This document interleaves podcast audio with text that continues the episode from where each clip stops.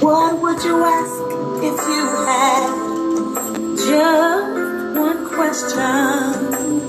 Yes, yes, yes, yes. I know God is great and yes, yes, yes, yes, He is. God is, good and yes, yes, yeah, yeah, yeah.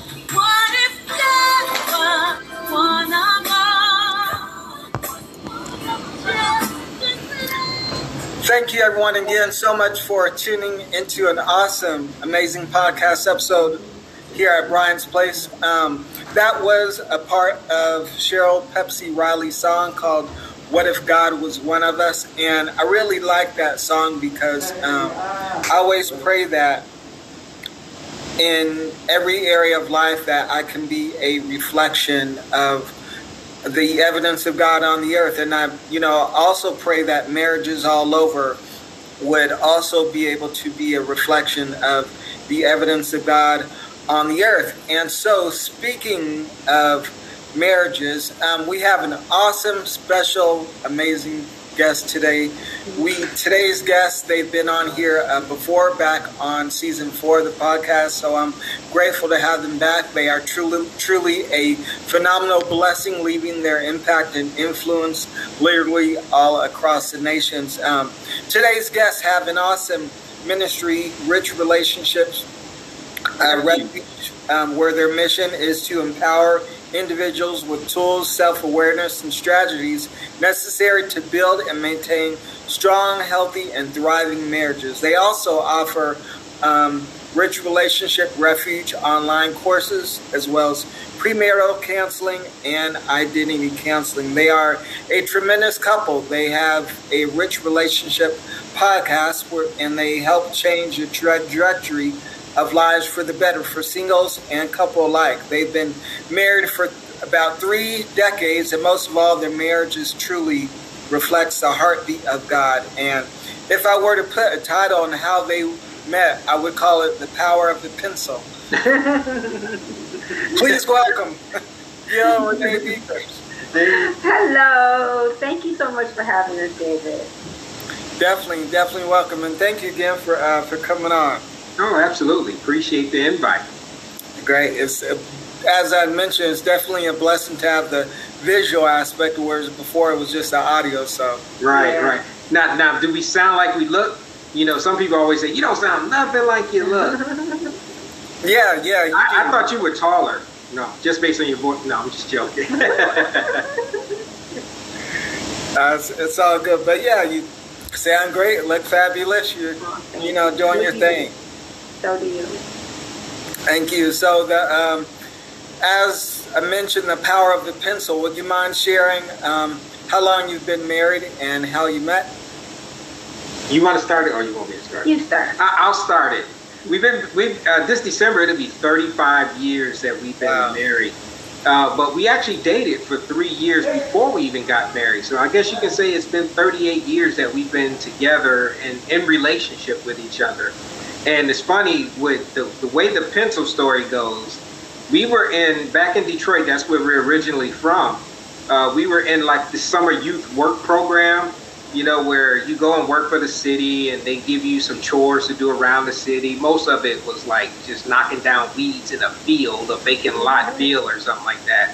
Um, but then the second half of the summer, they would bring you into these classrooms and give you these classes on, you know, empowering in business. I mean, I can't even remember the, the, the, the, subject matter of the classes, but I remember we were in the class together and um, I was getting up to go.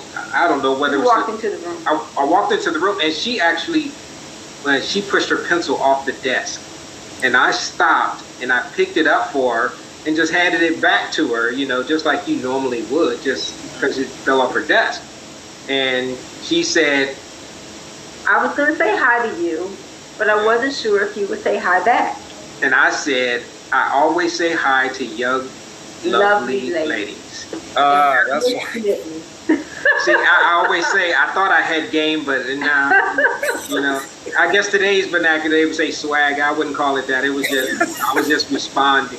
and that basically started the relationship when we were 13 and 14. A pencil.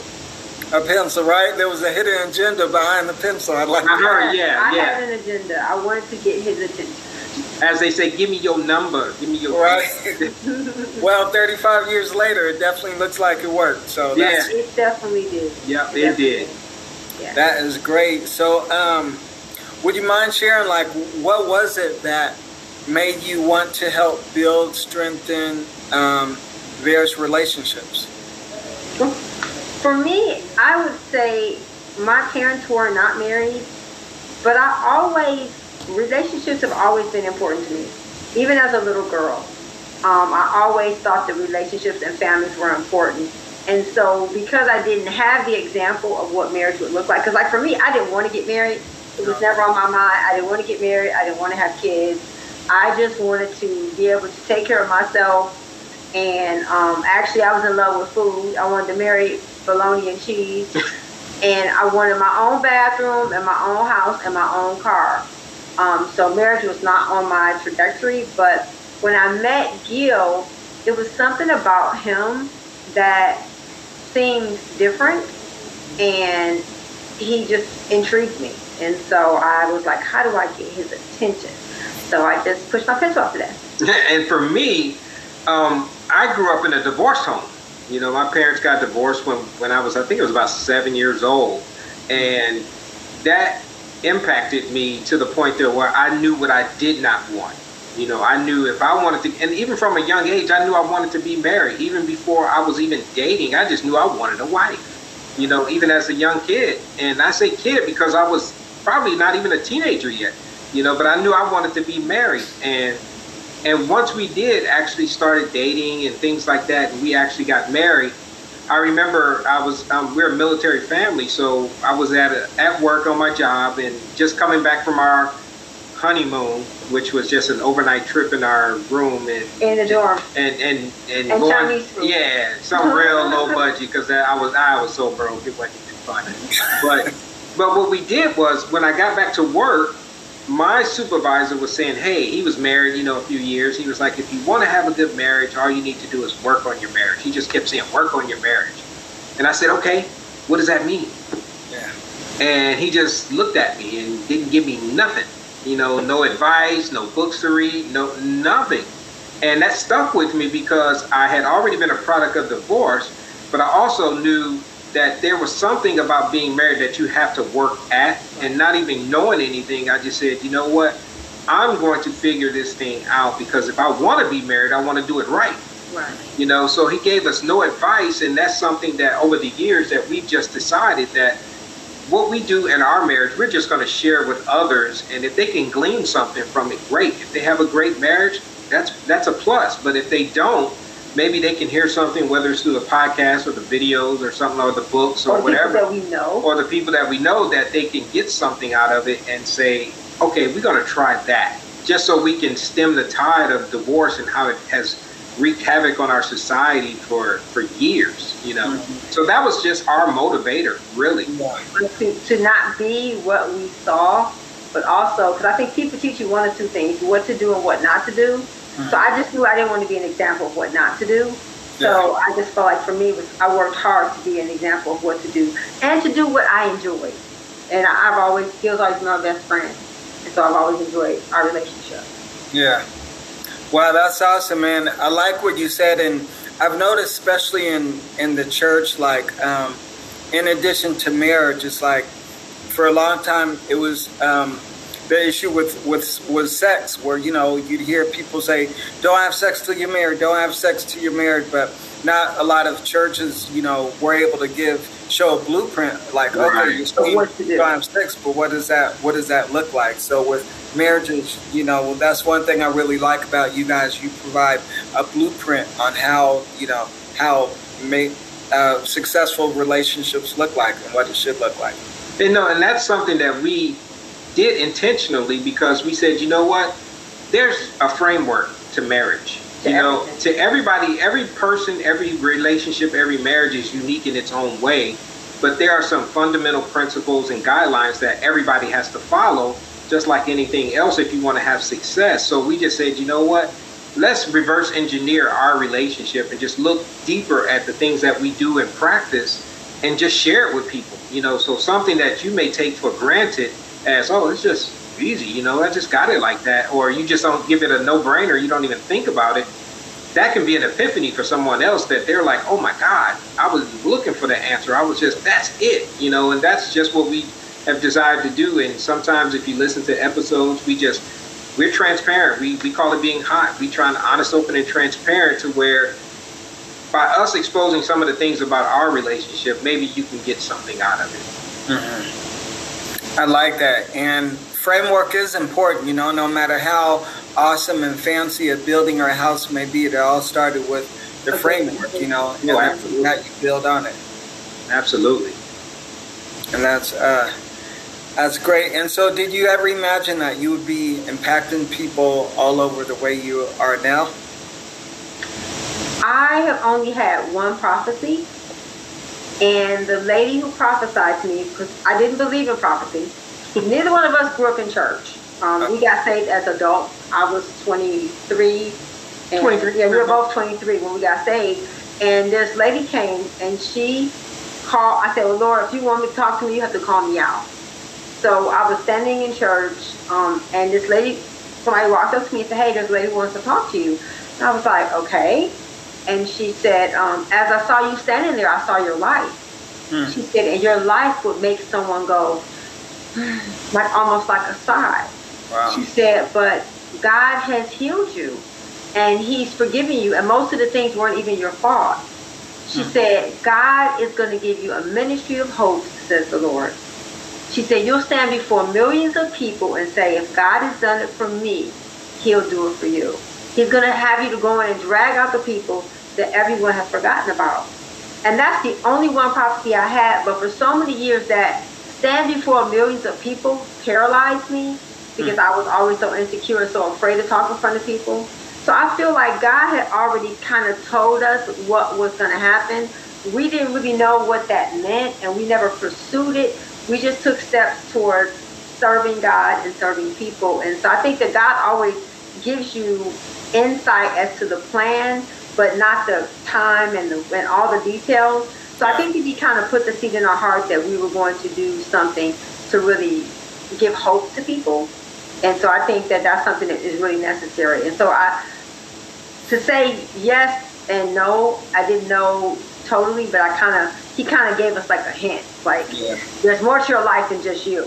And for me, absolutely not. You know, but and by naturally, I'm I'm more of an introvert, really, until we are talking about marriage or tech or something that I'm really interested in because God and, and God obviously, and so therefore, I didn't think this would even be. We initially started the podcast out. I came to it with Renee for a reason. I was like, because she's always been in the eye of the media and things like that on television shows and stuff like that. So I said, you know what? I got an idea. Let's do a podcast for you. You know, no, what gonna, you said was you should do a podcast and yeah. I'll run it for you. Yeah, and so I'm, I'm really into the tech, you know, the lighting and the cameras and the mics, yeah. that kind of stuff. And I said, I'll run it. All you got to do is jump in front of the camera and do your thing, you know. And so, because she's been on YouTube, oh man, for over eight years, you know, even before it's what it is now when it was still in its infancy, really, you know. So I said, you know what, let's do the podcast. But we had no idea about how to do any of this. You know, you go to that YouTube University and start it up, you know, it'll, it'll show you some things. And we just spent a weekend, learned it, bought a couple little small things, not really breaking the bank because we didn't know if it was going to last or whatever. Yeah. We just started recording. And she said, uh, I think we're supposed to do this together. I was like, no.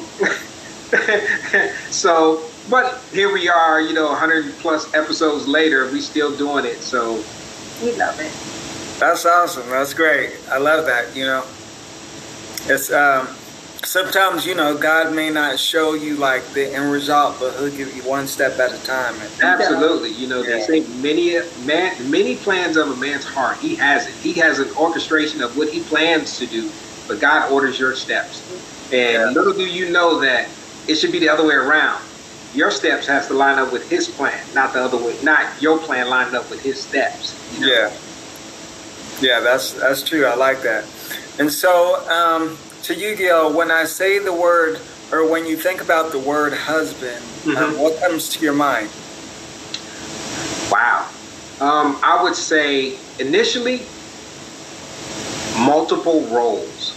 Mm. Because as a husband, you know, the easy answer would be provider, caregiver. Those are the things that we naturally just fall into. I think as men, we naturally have the DNA blueprint of providing and protection and those types of things. That that comes natural just as a man.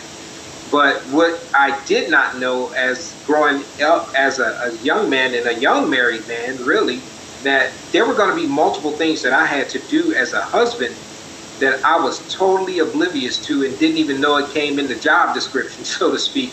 You know, I, I thought about it from you're supposed you're the leader of that, not only yourself but your household. And if you're only a, a household of one, you have to be leading your wife down the path, not in a subservient role like a servant, but a leader as Christ led the church. You know, the things that he did, he protected, he took care of, he nurtured and comforted, all those things that's what I'm supposed to do as a representation of him. So you think about that. That's one as a husband, as a leader, as a servant, as a role model. So you have multifaceted things of being a husband.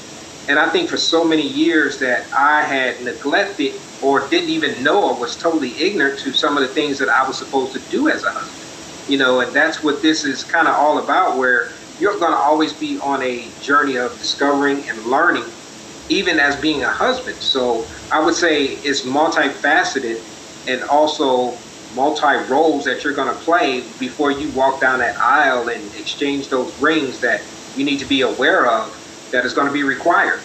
Wow, that's that's true, and it's almost like um, like a rubber band. You know how a rubber band was created to stretch. A rubber band, when you think about it, it helps hold what would normally seem out of place or messy, it it, yeah. it binds it, it bands it together, you know. And so yep. when I think of it, I think like a uh, like a rubber ring.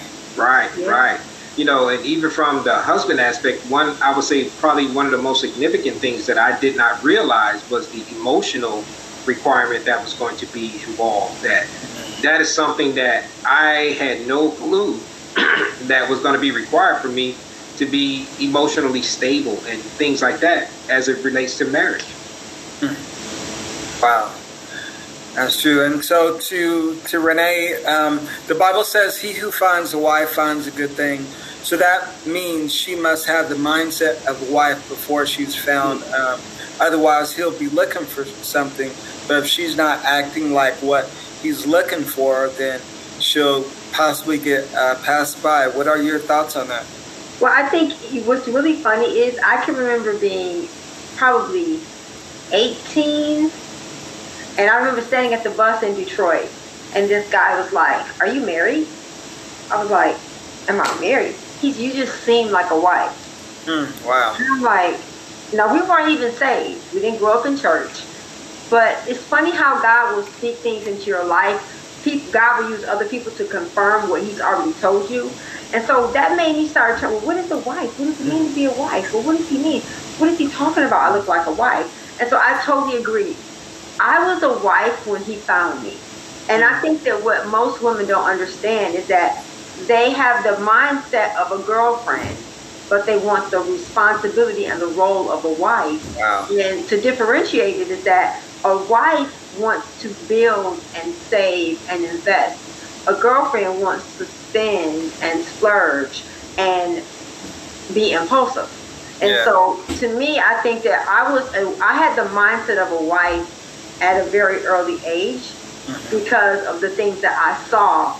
And it made me say, I don't want to be like that. So I think that a wife is someone who is sure of who they are and they realize that their role is to be a support and to add um, more than just your body and your look is to add value and direction and guidance and support. And so, yes, I think that those are all things that I think that we're missing in this generation because most guys are marrying a girlfriend mm-hmm. and then they're mad that she's not a wife. Yeah. That's I like that. That's a real good point. And it's like, you know, a girlfriend just wants to spend the night, but a wife wants to share her life. And, yeah.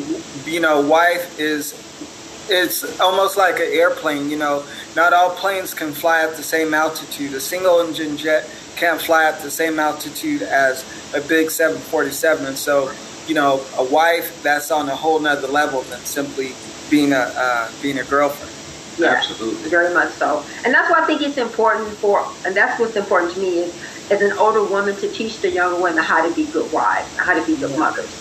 And it's by not just telling it, it's by showing them how to do it. You know, and it's not just cooking and cleaning and sewing, and because those things are things you should know how to do. But it's not just that. It's knowing how to follow. It's knowing how to get. Because to me, as a woman, there's liberty in being feminine. There's liberty in me not having the responsibility of everything. I can mm-hmm. support and encourage Gil and be there for him and not feel the responsibility of all of that, but still take on some of the weight of it to, to lighten his load. Mm-hmm. That's good. That's good. And I feel like a husband and wife are supposed to complement uh, one another. Like, you know, when we're driving, we have blind spots. So oh, we yeah. should be able to look out for one another's blind spots. Be like, watch out for this, you know. Yes. yes. Absolutely. And, and you have to be willing to let the person be your support and your eyes. You have to be open. And that requires um, humility and it requires um, respect for that person, and it also requires the Lord in your life because someone telling you something you don't want to hear doesn't always go over very well. Yeah. Uh, constructive criticism, knowing mm-hmm. that it's coming from a good place, you know. Yeah, yeah. That's important. So you once stated that um, marriage has a branding problem. Can you uh, share what you meant by that? Well, I think that people have an idea that marriage is what they see on these quick platforms, that it's a romantic balcony, that it's a vacation, that it's a wedding, that it's having a baby, that it's driving a certain kind of car. We put all that out there so people think, oh, wow, marriage is wonderful. And marriage is all of those things, but that's not all of that. That's not all that marriage is. Marriage is selflessness. Marriage is sacrifice. Marriage is long suffering. Marriage is waiting. Marriage is submission. Marriage is um, trusting that the other person has your back. And I think we don't show enough of the um, the other part of marriage, the reality. the reality of marriage. You know, we show all the fun and the games, but we don't show the work and the sacrifice and the commitment and the selflessness that yeah. it takes to be married. You know, people don't think about marriage in the context of work. Everybody says, just like I said at the beginning of this interview, that work on your marriage. Well, work is when you think about that, most people think it's not fun. It's some laborious. Yeah. It's something to be sweating and you're going to be working hard, whether it's mentally or physically. And while that may be true, it's something that you have to go in knowing that it's going to be work. And I think when it comes to that branding side, they just they just showing like Renee was just describing the vacations and all just the good side of it. We call it the rose colored glasses, you know, where everything just looks amazing and it looks interesting. Well, I love movies when you see the outtakes or the behind the scenes. Yeah. You don't see that hundred and something people behind the camera that's working hard to make this one image look really, really great. You know, so that's kind of an idea when she was talking about it from the branding aspect that you think about you know, we have a pool, and so most people just show you show pictures of them sitting by the pool and the blue water. You know, blue water. They don't show you cleaning the pool. Well, we show you. We show us cleaning in, the pool, vacuuming it, all the chemicals that you got to put. In. And when it. it's green, oh, you take the thing off, and it's green. We're gonna show you the real deal. We're gonna show that's you the real deal, right? right.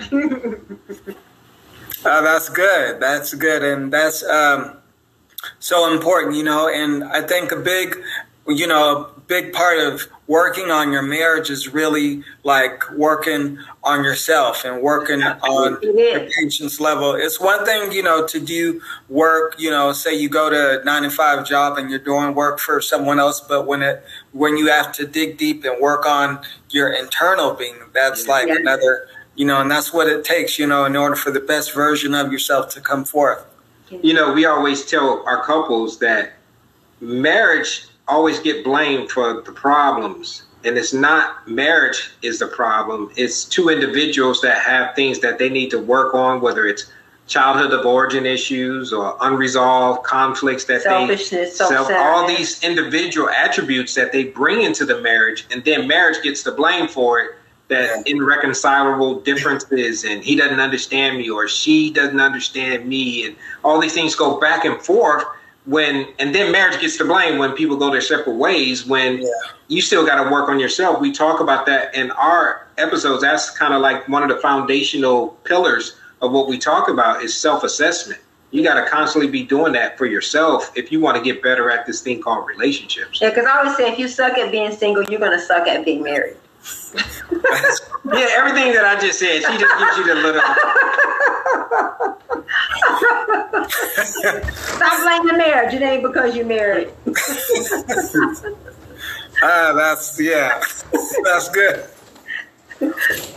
Uh, that's great. That's great, though. It, it definitely makes sense. And so, you once did a video called Thank You Rejection, and you talked about how rejection is more about preference, not value. And it was awesome because you gave the example of ice cream, for instance, and just because someone may not like chocolate ice cream doesn't take away the value from that ice cream. It just means, you know, they don't like that's a person's preference. Yeah. So like with that video, what inspired you to, uh, to do that?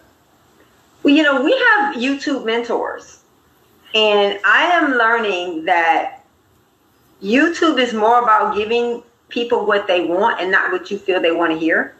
And so we have mentors that we follow their lead. It's like, okay, this is what is what because there's different ways and you know you have to listen to god but you have to also understand that god has put people in your life for a reason yeah. and for me i understood that rejection was something that was a big part of what happens to us and that if you don't talk about it then you know it's going people people blame other people for things that really are internal and so i think the inspiration was one our mentors and two knowing that everything that happens, you've, you've experienced it and knowing how to share it with people. It's the timing. It's so it's not just the content, the quality of the content, it's also the timing and yeah. understanding there are certain things that are, people are talking about and need insight on, and you can share your own insight on it. So that's what made us talk about it. And you know, so many people that are struggling with they, they, I love the term that they call it now, the imposter syndrome.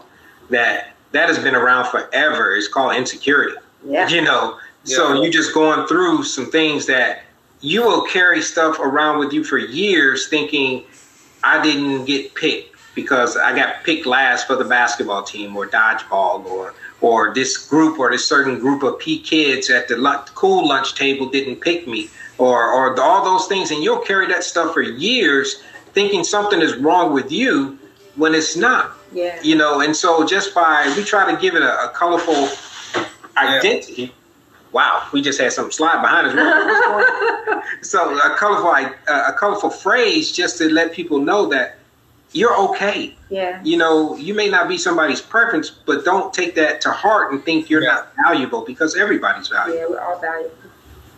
I like that, and it's also important for people to remember that um, they're not for everyone, but they're for no. some. Right, no. right, no. absolutely. No, you're not. And you got to be okay with that. You know, yeah it's different when you're just not adjusting or you're just you know we, we call them if you're that old guy and you're a curmudgeon and everything sets you off and or you're that mean girl you know everything sets you off that's that self-assessment again that goes back to that you may need to alter your behavior a little bit but yeah. don't think there's something wrong with you at the core. You know, yeah. take it to heart from that yeah. perspective. Because I feel like we're all under construction and we're all growing. And I think that when you realize that, hey, you mean you went through that? You mean you went? So the more, because the enemy wants us to be isolated and feel like what we're going through is so unique. But, you know, we always say that you're unique, your situation is not. Everyone has experienced rejection. Everyone has experienced you know, feel, having low self esteem. Everyone has experienced insecurity. And so the more you talk about it, we believe that if you talk it out, you won't act it out. You don't have to act it out alone by yourself. Yeah.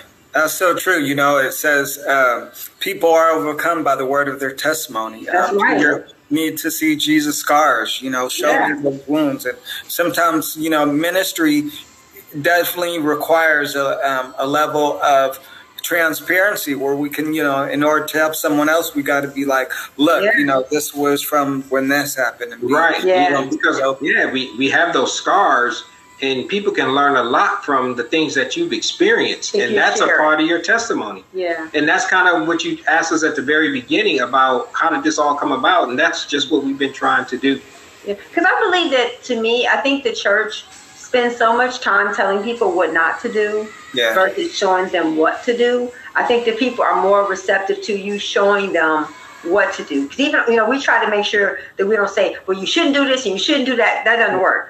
Yeah. This is what we're doing. Come on with us. You know, and break it down to whether it's steps or lists or something, call, call to action, action, whatever, just so you can take and say, "I could do that," yeah. you know, or I could try that. Mm-hmm. That's good. That's good. I like that. And also, like, as you mentioned, knowing your value is it's great. You know, sometimes kids they'll run around in a department store and they'll put um, cheap labels on something expensive. And so, when it comes to people, it's important that you don't allow um, someone else's opinion or perspective of you to um, cause you to lower your value. Absolutely. Yeah. Absolutely. Yes. And I feel in in a lot of instances, especially during the, the pandemic, um, it brought a lot of things to the surface that had always been there. And unfortunately, within marriages, it revealed a, a I would call it like the, the pandemic within the pandemic among many couples. Do you feel that uh, to be true? One of the things that we recognized during the pandemic is we've always worked with couples virtually before it was like a thing. We were doing that. Yeah. But during the pandemic, we got so, there was like such an outcry of people saying, because the thing is, most people are so busy, they don't realize how bad things were. Hmm. And then the pandemic made people slow down, and all the activities and all of the things that were a distraction were not available. So then now you're like, oh, I didn't realize it was this bad. It's like, oh, it's that bad. So I don't think that the pandemic was the cause. I think the pandemic was for a lot of us an opportunity to stop and be still and really listen to God and get things in order. So people say that the pandemic caused divorce, no, the pandemic caused what was already going to happen. Yeah. It accelerated it. Yeah, and it actually revealed some things that were gone left unchecked mm-hmm. or unexamined or unresolved. All these unthings that they didn't just ignore and then all of a sudden you're forced to be in the same room or same house with each other for what we thought was going to be two weeks end up being two years yeah. you know and now all of a sudden you're like who is this person that i'm i'm with you know and, and and then it could be a good thing too. It was good for us. We loved it. It was good yeah. because yeah, we did the whole podcast, and a lot of things got birthed. Wrote three books. Yes. it, it, it, just depends on the individuals. Yeah, you know, yeah. It's, it's you take if you took that time and said, you know what, babe, let's reconnect. Mm-hmm. You know, we we have strayed away. We just did an episode about drifting apart. We gave you some lists and some things about it. That that was a perfect opportunity to re-examine and reevaluate and reconnect so just like it did some undoing things, it also did some reconnecting and some reestablishing some things. Yeah. I like that. That's true. And it's almost how like the pandemic was a flashlight to reveal, you know, yes. Said, it yeah. showed where you were. Yeah.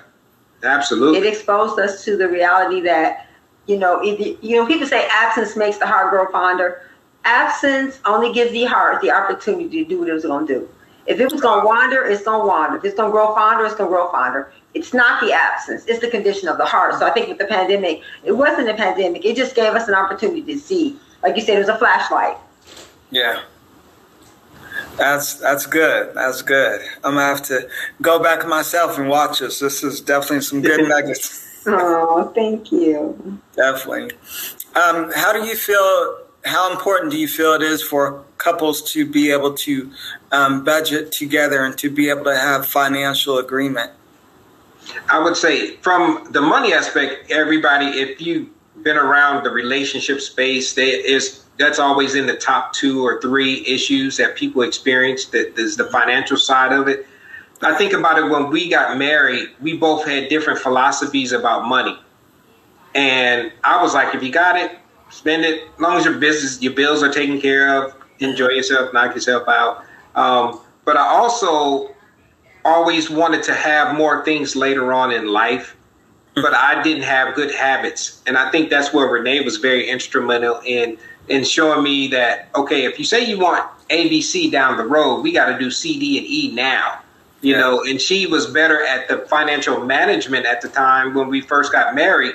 So if you partner in, even when it comes to money, if you partner in just like anything else in your relationship and come to an a, a understanding with each other and communicate and compromise, it can, doesn't have to be a major stumbling block. It's very, very important that you have the same foundational principles and ideas about what are we going to do with finances. That's kind of like one of the things that you need to be talking about yeah. before you get that ring to say, this is my ideal and how I see money. How do you see it? Yeah. And it doesn't have to cause an argument or a conflict. That's a point of discussion to where you say, well, this is how I see it. How do you see it?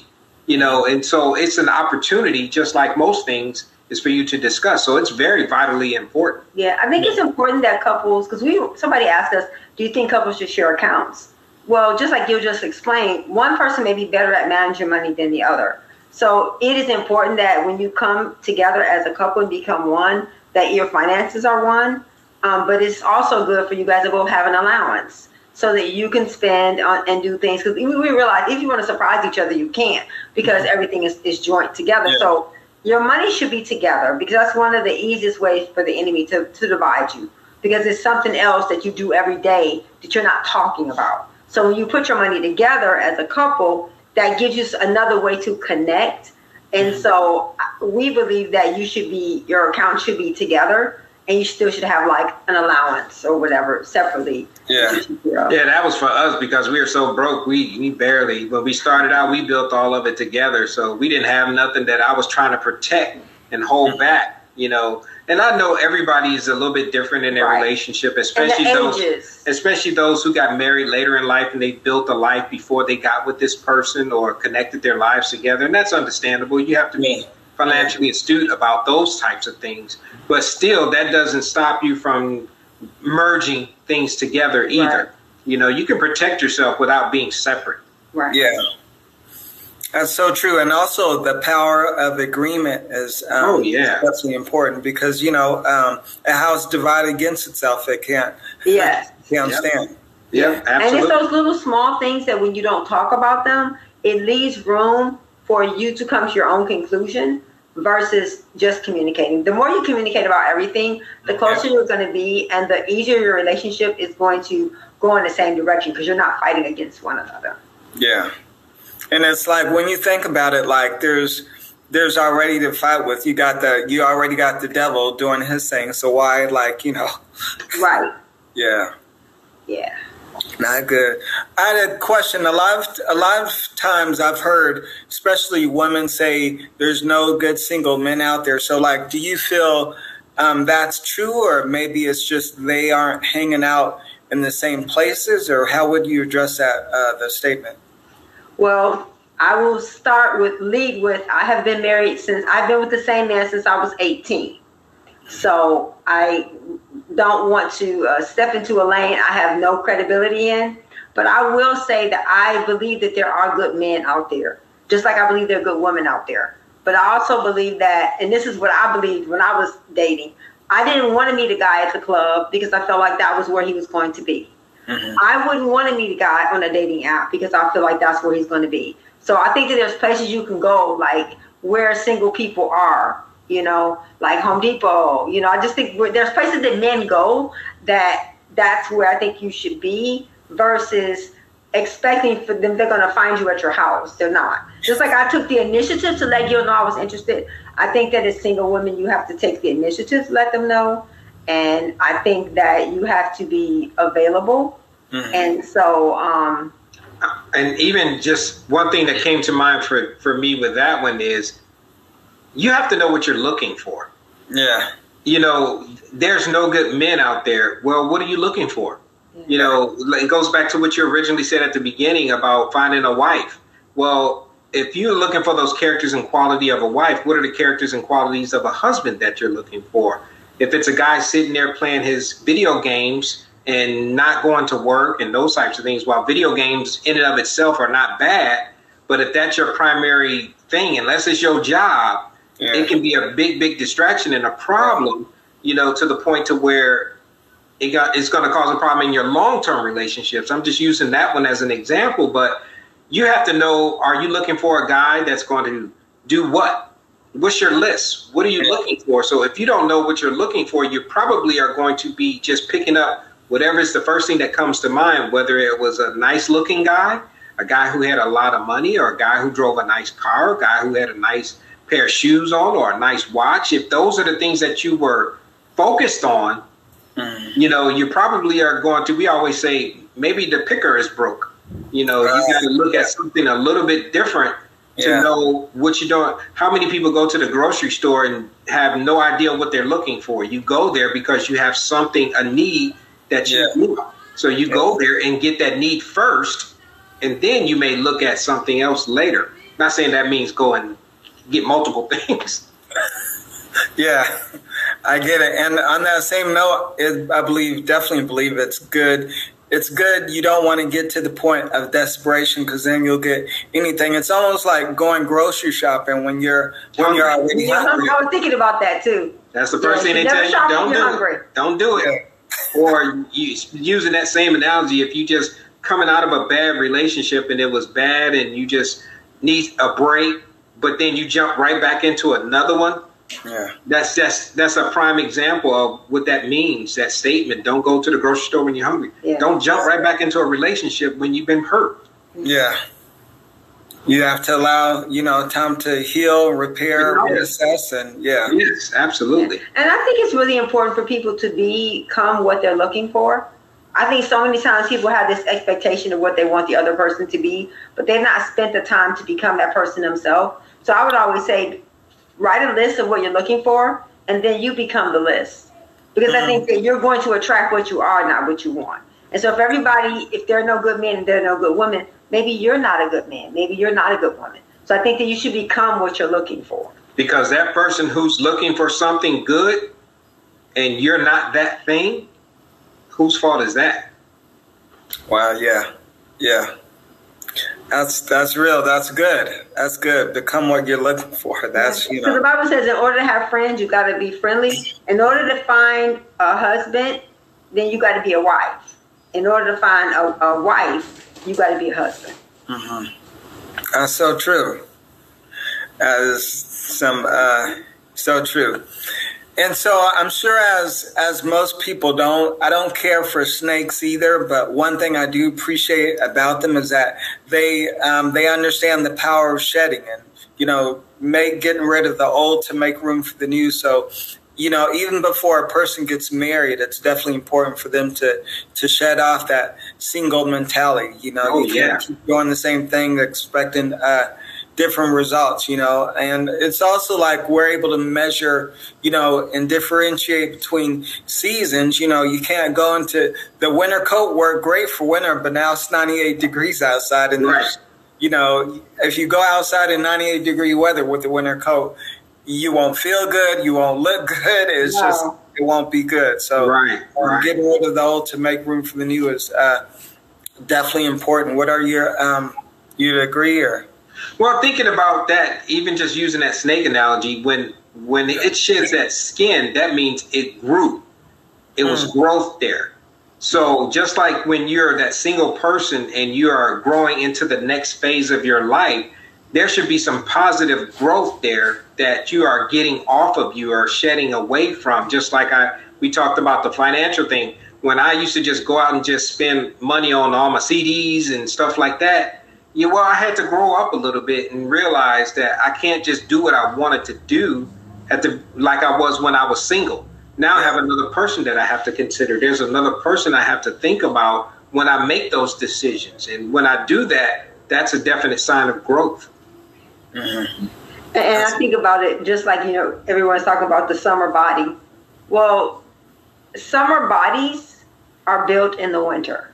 Hmm. And so, in order to be ready for the next stage in your life, you have to prepare for that before that time comes. And so, I think so many times we're expecting for change to happen overnight, but it doesn't. It happens gradually. And so, I think that you have to be have the mindset of knowing what to let go of. Because if you only have two hands, you can't hold on. to everything that God has for you if both of your hands are full. So we're really big on downsizing and letting go and purging and you know making room for like if I buy a pair of shoes, I try to get rid of a pair of shoes. Mm-hmm. I don't always do that, and Gil was probably like, "No, no, she don't. Yeah. No, she don't. Let's be real. Let's be hot." but it's just a matter of realizing that your, when your space is limited, you have to limit what you have, and yeah. sometimes having less space makes you have less stuff. And so, yes, I do believe that you have to get rid of the old to make room for the new. Yes. I like that. That's some good uh, good things. And I was wondering, like, if there's a if there's a couple listening or watching this who may be merging together and talking about marriage, and you've kind of already answered this, but what tools of success or advice um, would you give them as they're on the brink of their new journey together? I would start out and say what we kind of mentioned earlier. The biggest thing that has been instrumental for me in marriage is self assessments. So, me constantly looking at myself and saying, what can I do better? What can I do to be better at marriage and, and kind of meet Renee's needs before she even knows she has a need? You know, become a student of my wife, just like I was a student in college, to where I knew I had to invest time, effort, and energy if I wanted to pass that class. Same thing with your marriage. If you want to have a successful marriage, you're going to have to invest some time, effort, and energy into making it and developing it to be in what you really, really want. And you don't even, after being married 35 years, you don't know how good it is when you invest in it, when you're at the beginning. Yeah. You know, when you're in that first, second, I would say between one to five years, let's just use it as a gauge. Those first years, you're just still learning each other. You're still growing. You're still moving out of that singleness into becoming this united one because it doesn't happen when you walk down the aisle. No. It's developed over time. Yeah. And the longer you've been together, the better that development should show and it should be growth in you as an individual. So I would say for me, self-assessment is is probably key at the very beginning. And, and I would say the most important part that I think that most of us don't realize the value of is that's having a relationship with Jesus Christ because I don't believe that your marriage will be sustainable mm-hmm. because God created marriage. And so, therefore, since He created it, I believe that He has to be a part of the process because some yes. of the things that you're asked or expected to do is not human nature. Mm-hmm. Selflessness, kindness, compassion, empathy, putting the other person first, submission, uh, giving yourself, presenting yourself to some all of those are things that are not human nature. So I would say having a relationship with Christ is the most important part of having a healthy marriage because I mean having an eternal marriage because my grandparents weren't believers and they had a good marriage, but it, it, it, the benefits of it don't go into eternity. So I believe that when you have a relationship with God, your marriage is great in the earth, but then there's going to be dividends for that in eternity. Yes. And so I believe that having a relationship with Christ is the, the especially for women because if your identity is your husband, he's gonna die. Mm. If your identity is your wife, she's gonna die. Mm. And so I think that it's important that we God, our relationship with God keeps marriage in its proper place and it mm. keeps your spouse in their proper place and it keeps you in your proper place. And I was just telling you this today. Marriage is God's gift to humanity. I love marriage on God's terms. Yes. Nothing and no one can take the place of what God does when He puts you together and He keeps you together. It is beautiful. Amen. That's awesome, man. Having God in your marriage is so important. It's like, um, it's almost like trying to use an apply, uh, appliance like the refrigerator or dishwasher, but not consulting the manufacturer about yes. how to operate it. You're just trying to do your own thing and yes. it doesn't turn out good. So when people try to operate in the marriage without the operator or the creator of the marriage, it, um, yeah. you know. Yeah, yeah he, he created it, so I think he pretty much knows how it's supposed to work if you consult him. And you know, and if you're trying to play Monopoly with the rules to Uno,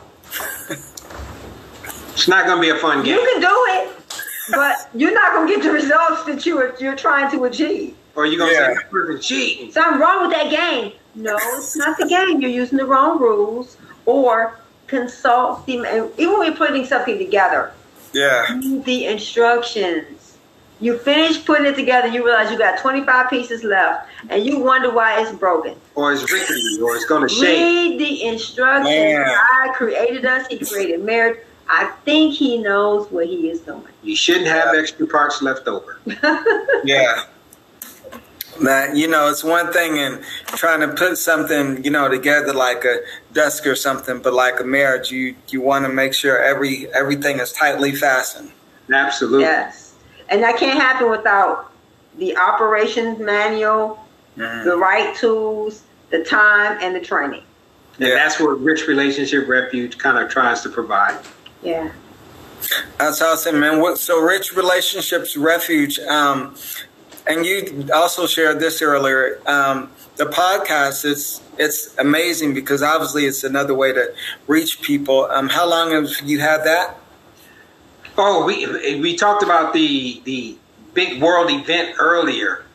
well, that was birthed during that big Mhm. world event. You know, Okay. we started it in 2020 and went for two years straight. Yeah. You know, No every breaks, week, no days you know, putting out episodes because one, there was a big need, and Yeah. two, there was something that we just wanted to get out there because nobody knew what was going to happen, and people were struggling, and people were going through some real issues, and we just wanted to contribute and provide a A refuge, a refuge to help them with that, you know. And so right now, I think this week will be at episode 114. I think it is coming up this Friday Yeah. um, that we'll do it. And we really incorporated the live session, just like we talked about before we started the, the episode here, seeing each other and hearing.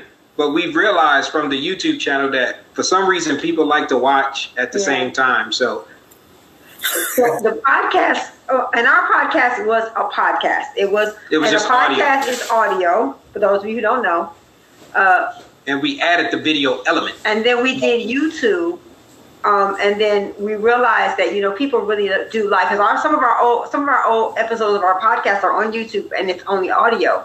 And then January we really committed to building our YouTube community and building our audience, and um, so now we have a total of 410 videos on YouTube Wow. um, pertaining to relationships and there's probably a few about plant-based nutrition and us traveling but it, it's just realizing that people need a place where they can connect and they can grow and we love it it's a way for us we feel like when we're gone the, the, the things that god put in our heart is going to be here forever to kind of help the next generation and the next generation and the next generation Yes, and speaking of rich relationships, it definitely leaves a, a, a rich legacy, as you said, Yeah. for the next generation. You know, and that wasn't something that we set out to do. We just wanted to help because we knew that there was a need. You know, we had already been working with couples for over 18 years, even before we even started doing this, you know. So that just added on to what we were already doing. It's just another tool in the toolbox. Yeah, that's it. And so, where can people um, tune into the podcast? Um, our audio podcast is on every single podcasting platform. So if you go to any of them, Apple, Spotify, I mean, every single one of them, we're on their Rich Relationship Refuge. And then our YouTube channel is Rich Relationship Refuge. And our website is Rich Relationship. Everything, all of our rich, our podcast, social media, and our YouTube channel um, is which we're really, we're really, that's where we really are, is on YouTube. We're there Yeah. every Friday live. And so we, we love it. And I love because you could just say, type in Gil and Renee in your search engine, and probably one of those things are going to pop up. That's that's due to all the hard work that Renee does. You know, that behind the scenes stuff that we talked about earlier. It it doesn't get up there automatically, and it definitely don't get up there because of me. It's all because of her. Ah, that's great. You guys are phenomenal. I'm subscribed to the channel, and I. Uh, Oh, appreciate Thank you. you. Yes, If you comment, we'll it. comment back. okay, definitely. And we'll subscribe to your channel too. Uh, okay, thank you. And so recently you did an episode, um, Five Signs You're Ready for Marriage. Are you able to um, like share those those five? Um, what the five? Oh wow. Uh, Or yeah. Right off the top, uh, if well, remember. the, the first sign is communication. That's I think the, the this may not be in order, but we'll get we'll get them there. You know, I think uh, one of the one of the most important signs that you have to you have to both want to be married. Yeah. You can't just be one person that mm-hmm. wants to be married. You have to both agree because you know sometimes women are already buying bride books and they're already ready to get, but you have to both be wanting to, to be married. Um, you have to not be selfish yeah. because that's another big thing. Sometimes you don't realize that marriage is not for the selfish. Uh-huh. Marriage is for the selfless. Emotionally, we, we kind of actually touched on it even just in yeah. our discussion yeah. today. Emotionally connected, you know, you got to have that emotional maturity to get married. We have, I think, we have an episode out there about the EQ, you know, emotional emotional intelligence, emotional intelligence. Mm-hmm. and then you have to have those shared values. You know, yeah. if you're if we're walking down the road and we're going in different directions, when we get to that fork in the road, more than likely we're not going to stay together. And we talked about money. You even kind of asked about that, that financial. Yeah. You, know, you yeah. have to be financially mature. If you're not, you're going to have a bigger problem. You're already going into the relationship with a deficit, you know, and that's a no pun intended. You're, you're actually going into it with a negative on your balance sheet, you know. And I think one of the biggest things is is having a relationship with God, mm-hmm. your yeah. shared faith. Yep. Because if you have shared different, values. you know, you have different, you know, you have different faith system. It makes it really hard to be on one accord when you believe one thing and they believe another thing. Yeah. Us, we were both unsaved. Neither one of us knew the Lord. And so when I got saved, I was able to lead Gil to Christ. But that's hard, you know? So it's like the, those are the things, you know, communication, um, being selfless, emotional intelligence, you know, and, having and, a shared faith and, and having the same understanding of money. I think we even said that even during the episode, while that list we gave, we broke down five yeah. It's not all inclusive. There's a whole lot more to that working on your marriage thing. Yeah. But those are yeah. some of the top ones that we've seen just from working with couples.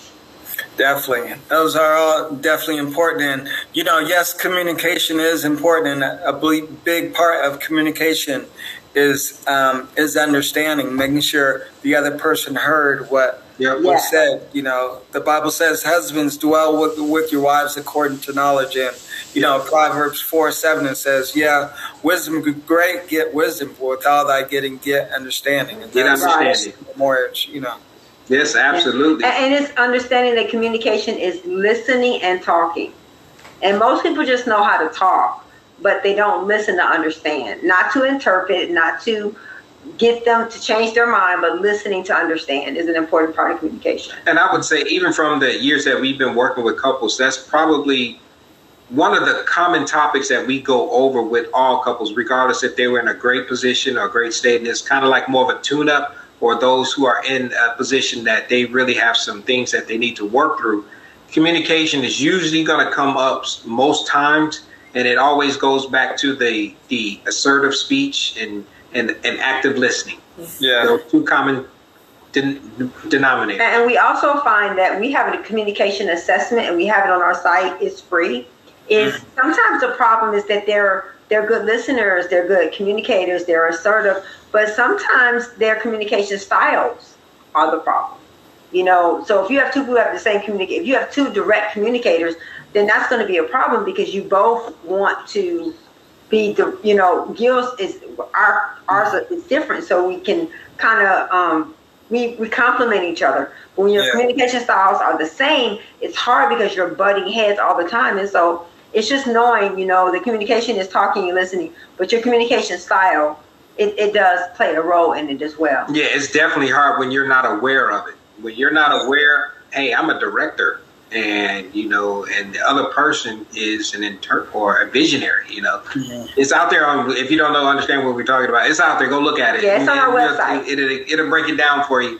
Yeah. It matters, and we give you some of the things to listen for and look at, and how to mm-hmm. communicate with other people, which yeah. is is instrumental. And I believe, like, you know, how when you go to another country, you learn about the uh, other country, you learn about the dialect of the other country even before you go in. And so when you're transitioning, especially from singlehood into marriage, it's important to learn the dialect of the marriage, to learn how the other person, you know, communicates so you can operate and move about, you know, with clarity and understanding. You know, it's it's it's just like what we kind of mentioned earlier. I had to learn to speak Renee's language. Right? We both speak English.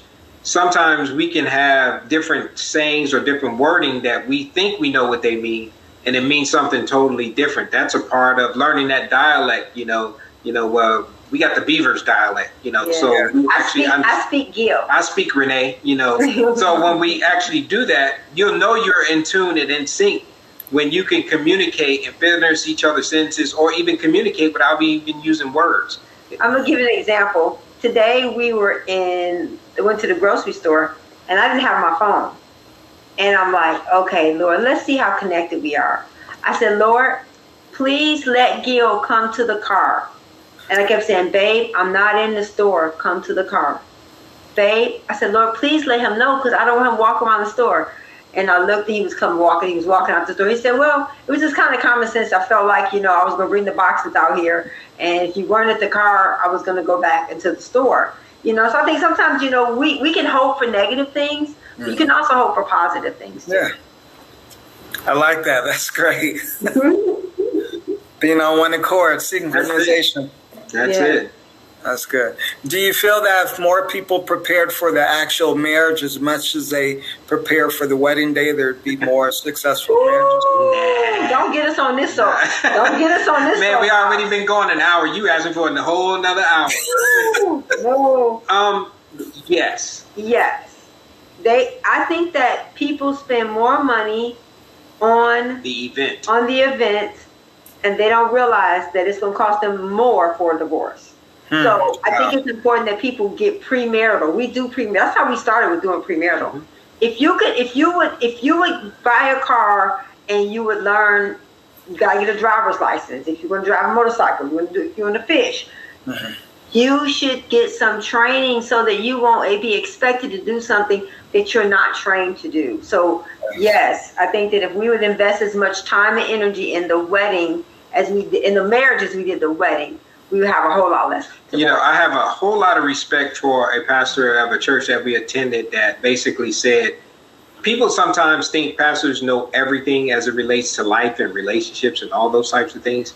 And he was the first one that I've ever heard that was in the active ministry leading a church saying, you know what, I'm not the one to talk to. Yeah, I got you know, people he for said, that. I, am an excellent communicator and I know the Bible in and out and those types of things. I can give you some scriptures and tell you some things.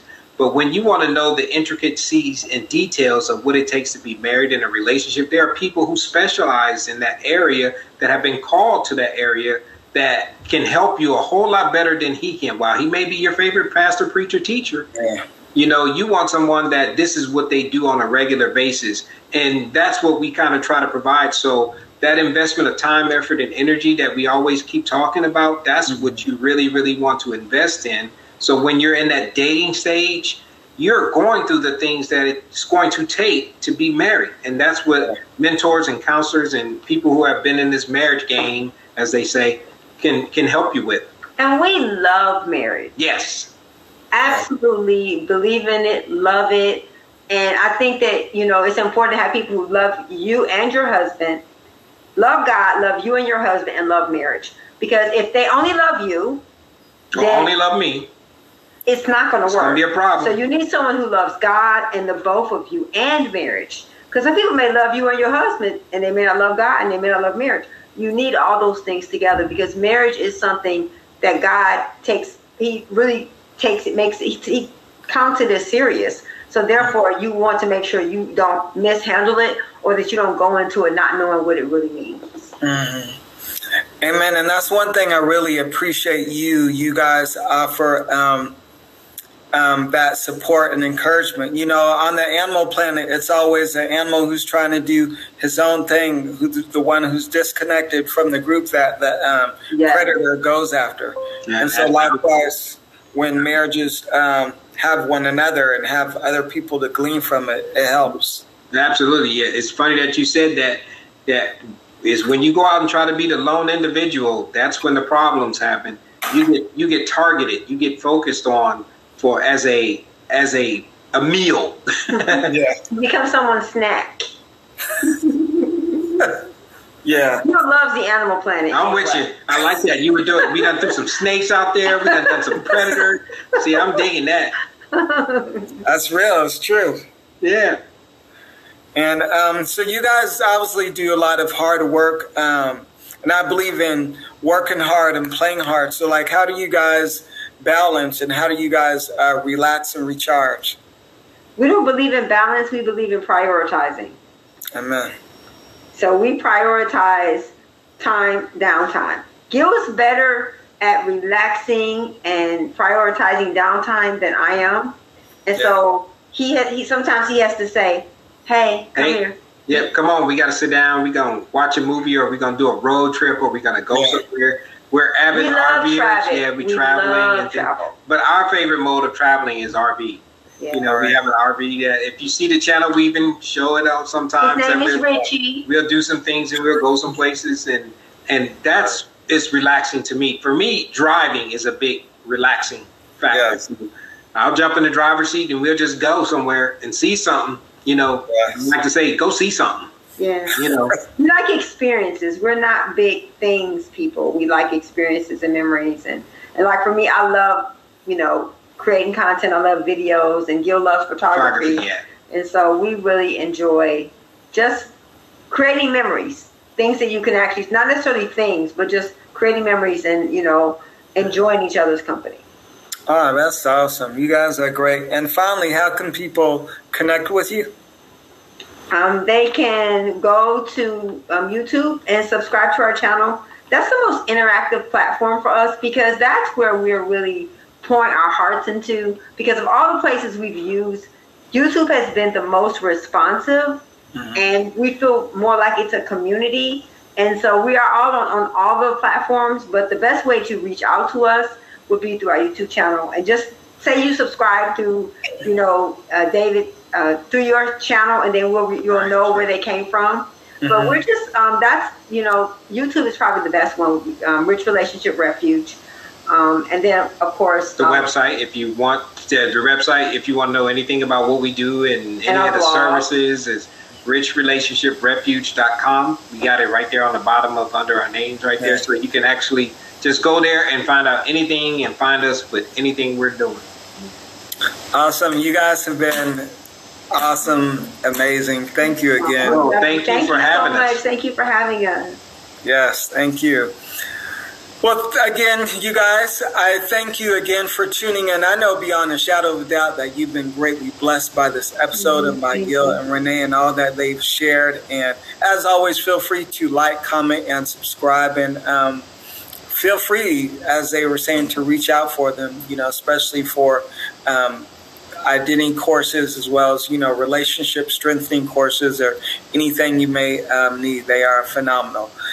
So, uh, as always, I I know beyond a shadow of a doubt that you've been blessed, and thank you as always for rocking and rolling with me. It's been a great in this eight seasons now, so I'm truly congratulations.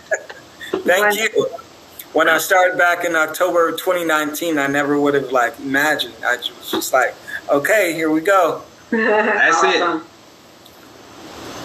Yeah, so I'm, I'm grateful for that. So, as always, this is BDP, Brian David Porter, still living in purpose, on purpose, intentionally.